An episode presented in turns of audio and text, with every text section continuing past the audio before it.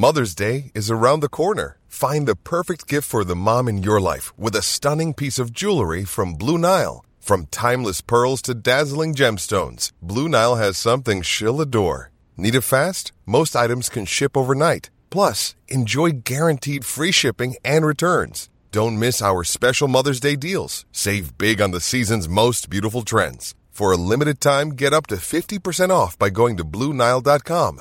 That's BlueNile.com.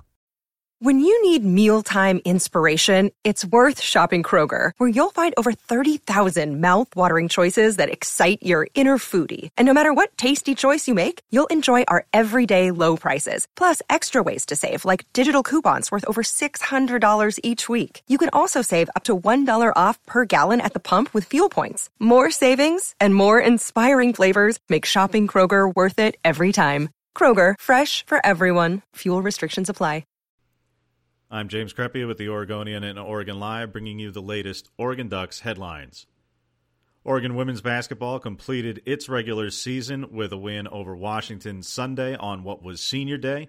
The game, as far as the big picture was concerned, was relatively meaningless in that Oregon had already clinched its third straight Pac-12 regular season title by defeating Washington State Friday night. But nevertheless, a program record 17th Pac-12 regular season win for the Ducks, who enter the Pac-12 tournament as the number 1 seed and will face the winner of Washington and Utah in the Pac-12 tournament quarterfinals Friday at 2 o'clock at the Mandalay Bay Event Center in Las Vegas. Sunday's win for the Ducks was a lopsided one over Washington. Oregon opened up with 7 straight points.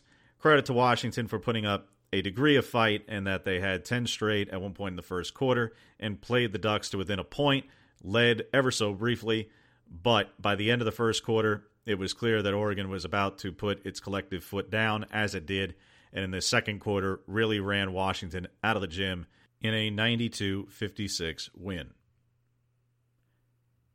Oregon men's basketball defeated Oregon State Thursday night in its lone game of the weekend. Oregon now competing for still a regular season Pac-12 title, a share of it at the moment, as UCLA also controls its own destiny and only plays one game this weekend against USC. As far as Oregon is concerned, it plays the Bay Area schools, starting with Cal on Thursday night and then Stanford on Saturday night.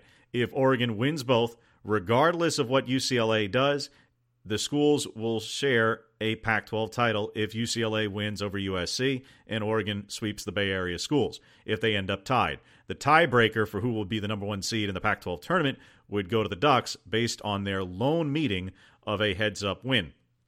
If, however, Oregon were to split its Bay Area schools games this weekend, but UCLA wins, it then becomes who's a matter of the number 2 team in the Pac-12 tournament. And depending on what Arizona State does as it wraps up, the tie break for Arizona State and Oregon would again go to Oregon, because Oregon had the heads-up win against UCLA, whereas Arizona State and UCLA split their regular season meetings. Oregon softball completed its last regular season non-conference event on the road this weekend, going 3-2 in its games in the Tulsa and Oklahoma City area, taking 3 wins that they absolutely were expected to pick up, and dropping a pair of games to Louisville and Oklahoma State that, while close and competitive, nevertheless were certainly a blow to the number 10 Oregon softball team. Probably got a little bit overrated because of their undefeated record against inferior competition to start the season. This was one of their bigger tests this weekend, particularly number 15 Oklahoma State. And while it went to extra innings and the new inherited runner rule, where the runner, when the games go to extra innings, the runner is placed at second base in an effort to try and end the game. We can debate whether or not that is good, bad, or otherwise. But nevertheless, Oregon drops that game to Oklahoma State on the road, a tough opponent. But as the number 10 team against the number 15 team, I can understand why some fans would expect Oregon to win that game.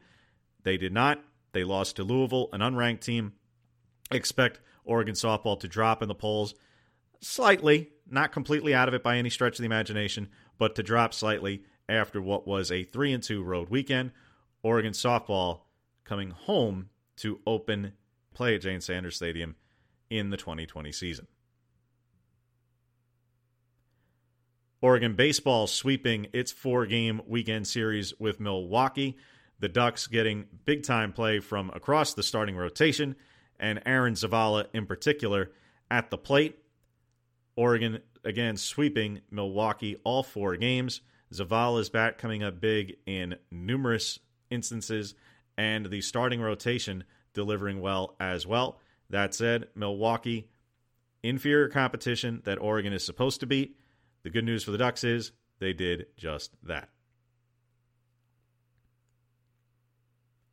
7 former Oregon players took part in the NFL Combine last week, including Justin Herbert, who we heard from earlier in the week.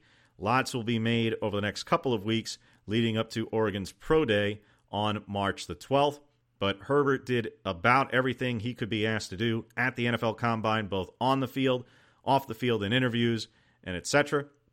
Also heard from Oregon's 3 former offensive linemen, Shane Lemieux, Calvin Throckmorton, Jake Hansen, wide receiver Juwan Johnson, tight end Jake Breland, and linebacker Troy Dye. The offensive linemen all did basically all the physical tests. Jake Hansen, it looked like, pulled up on one of his 40 attempts, did not run a second time, and did not take part in on-field drills after that. Shane Lemieux did not perform the bench press at the Combine, expected to do so at Pro Day. Calvin Throckmorton went through all the tests at the Combine. Jake Breland, coming off the torn ACL, it was understood he was not going to be taking part in any on-field tests. Juwan Johnson put up quite favorable performance numbers in the physical tests and on-field work, and much has been made in that his numbers compare very favorably to tight ends historically going into the NFL as opposed to outside receivers. He's going to kind of fill that kind of hybrid spot. Will be interesting to see where he lands up and how teams look at him, but increasingly you are starting to hear tight end connected to Juwan Johnson. And Troy Dye also not taking part in on-field tests, as we reported at OregonLive.com and the Oregonian. Dye played the last 4 games of Oregon season with a partially torn right meniscus. He had a knee scope done in early January, and that was why he did not perform any of the on-field work or physical tests at the NFL Combine, also expected to do so at Oregon's Pro Day.